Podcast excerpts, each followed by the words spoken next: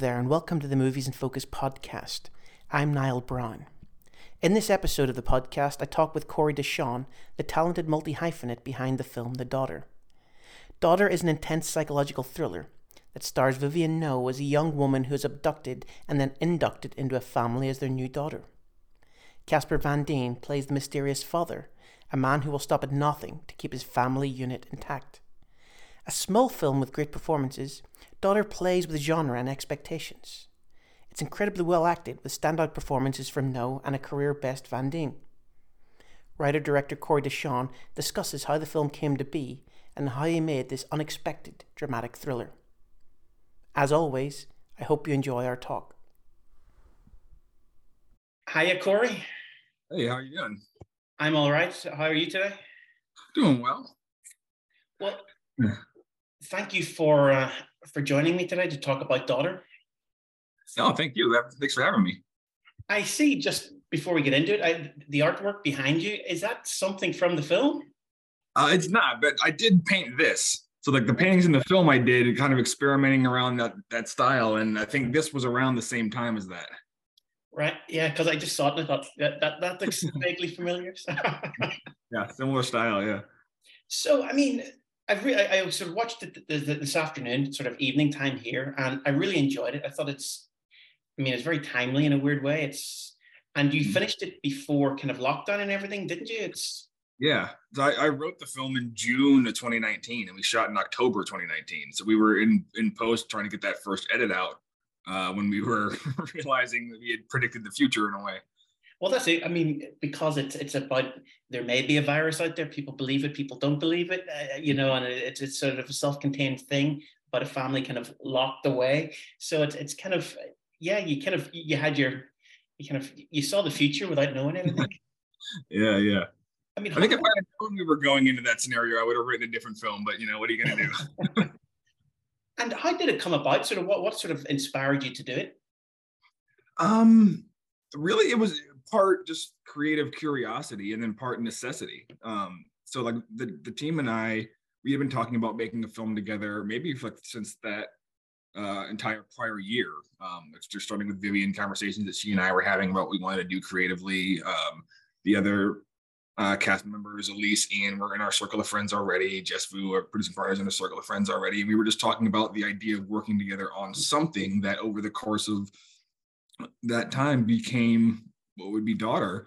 And we knew that it was going to be a micro budget film and that presents its own you know challenges and creative constraints that we have to work within. And one of those is locations. Like you know micro budget films can't afford a lot of locations. You can't afford a lot of company moves hopping around places. And so the idea then became what would be a a fun way to or a fun excuse to lock everybody in one location um, and like what kind of drama and tension can we get out of that and how can we do it in a way that still feels uh, original to some extent because there are so many films that that do this yeah and and, and that's i mean it's a very because it begins and you sort of think and i know it's played kind of a, a few genre festivals but you, you you believe it's going to be kind of a horror film or a sort of you know that that sort of saw experience and it really mm-hmm. becomes this kind of psychological drama about people living within the confines of sort of four walls. And uh, it, it, was that a sleight of hand that you you sort of intended to do to kind of lure people think it was one way and then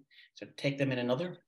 A little bit. Uh, I wouldn't say to uh, intentionally mislead anybody, but definitely to play with the idea of how long can you stretch the tension from the threat of violence. So I think there, there would have been a version where maybe the intro was a little slower paced as well, but I think in, in, what we ended up with in the edit, what made sense was that we do tease the audience with like what level of violence they might be able to expect from the film, and then just use that, use that knowledge that the audience have, and in which case the character of daughter does not yet have, and see just how long we can stretch that. But the idea inside was then to still be a very slow, meditative film that explored how a character like this might try to navigate finding her freedom before that threat of violence returned. And I mean, you kind of you're you've got four actors in the film, and like you said, it's it's all within one location. How important is casting, and how how did the casting process work for you? Yeah, no, it became really important. Um, I wanted obviously a cast that would feel that would be interesting to watch, and uh, and would have like, just very different approaches to their characters that would be interesting to play off each other. Um, but it did it uh, it began knowing that I was writing these roles for Vivien, uh, Elise, and Ian. Uh, they were always a part of it from day one. And so I was leaning into things that I thought would be interesting to see them do and building this father character around them before we knew uh, who we'd be able to get for the role. Um, you don't want to, you're trying not to write for like a, any specific actor in a micro budget like this when you're like, oh, you know, nobody who knows who's going to want to come do a little film like this. And I think we were really lucky to find Casper because what I did really want for that role was somebody who would play it against type, someone who you would not expect to be that kind of presence in a film. And so, you know, people come into something like this with a certain idea in their mind of what they're going to think Casper would do in a film and hopefully be surprised by uh, how he plays this role. But it was really important to have somebody who could take on that menacing edge that an audience might pre perceive as a good guy, but in his performance still have that sincerity where you kind of believe it. You believe that he thinks he is doing the right thing for his family and he wants to keep his family safe. Um, and I think just those four create a really interesting dynamic to play around with that. Well, that's it. I mean, because he's sort of a menacing character throughout the film, but you he isn't a bad guy. You know, he, he, he doesn't really hurt. I mean, obviously he kills somebody at the start of the film, but his family he wants to protect. So he's looking at, you know, he doesn't hurt them. You know, there's that scene near the start where he says, you know, you're, you're not going to be injured. You're not going to be attacked. So there is this loving quality that sort of, and even to the sort of spoiler alert, that sort of towards the end, that kind of last scene with mm-hmm. him, it, you, you can see him caring about the family unit. So there, there is that sort of, you know, it, it, it's a fine line for an actor to to walk. Yeah, yeah, absolutely. And in Father's mind, like if everybody just does what they're supposed to do, nobody would get hurt. Everybody would be safe. That's all he wants. He just wants everybody to be safe and happy. You know, just how he goes about it is a little questionable. Well, that's it. I mean, which obviously leads to to to certain downfalls. Yeah. And um, one thing I, I really loved about the, the, film is the music.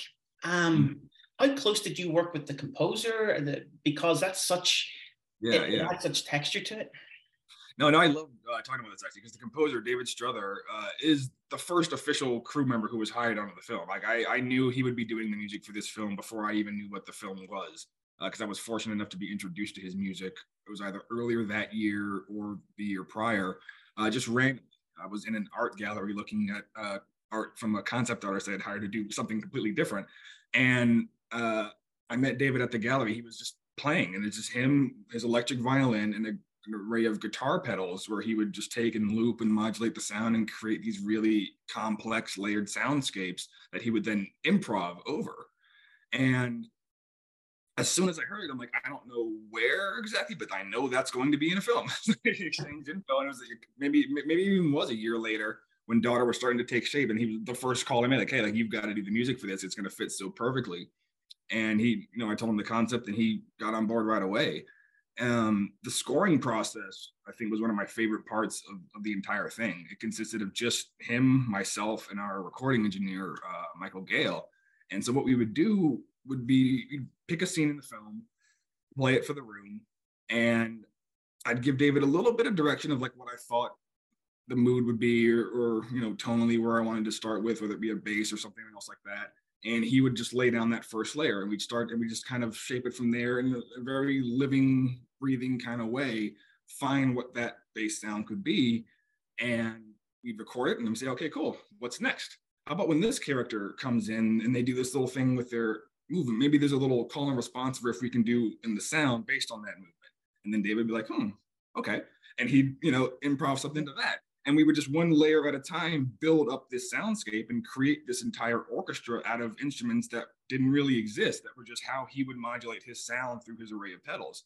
And we did that for the entire film and recorded those tracks individually. Michael gave us a little mix of that. And then i would take the tracks back into the edit and like rearrange and do like a preliminary mix of how the score would actually lay out on the film and try to do it in such a way where no two pieces of music would be exactly the same throughout the film. So even the recurring motifs and things that you would hear would still come up a little bit different the next time you heard them, just to maintain that idea of like a live improv, living, breathing kind of organism behind the music. Yeah, no, I, I thought the score was fantastic. And also there's that sort of brief musical interlude, um, which is almost kind of uh, two of the characters, sort of the son and daughter, kind of mentally escaping from their their, their confines. Mm-hmm that's such a change of pace for the film. That was well, did that feel like a gamble for you as a as a director, or no? I mean, not any more than the entire film felt like a gamble. Uh, that that was another thing that was always going to be there from day from day one. Like we were we were building to this moment where when we finally see what this creative expression was going to be from these people, it was going to be something that would be deemed unacceptable to the household. Yeah, no, I, th- I thought that was great because it's sort of everything's of this very serious tone, and then sort of two minutes of, of almost freedom, and then sort of back to reality. yeah, yeah, exactly. And just finally, um, what's next for you? Um, I'm working on a lot of uh, cool stuff, fortunately. Um, so I, I, write for write and produce for TV now as well. I'm working on Power Book Two Ghost, uh, rolling a show called The Night Agent that'll be out on Netflix next month. Both very very different in tone and style from Daughter, so it's it's been nice to really be able to hop around and try different things, and hopefully setting up my next film uh, this year as well. I've got another little contained thriller I want to do, a little bit bigger of a budget, and something that would be a little bit more up tempo and contemporary in its storytelling, but that I still want to take the Daughter creative uh, blueprint and try to apply it to this as well. So that'll be the next experiment. Yeah, well, I look forward to it because, like I said, I, I really enjoyed the daughter. I thought it was great, and, and it was kind of, it, it, was not what I was expecting. So, so thank you for that. Oh, thank you. I'm glad you enjoyed it. Yep, and thank you for your time today, Corey. Thanks so much. I hope you've enjoyed this episode of the Movies in Focus podcast. You can download it wherever you get your podcasts, and I hope that you tell your friends about it. That's it for this time, and I'll see you at the movies.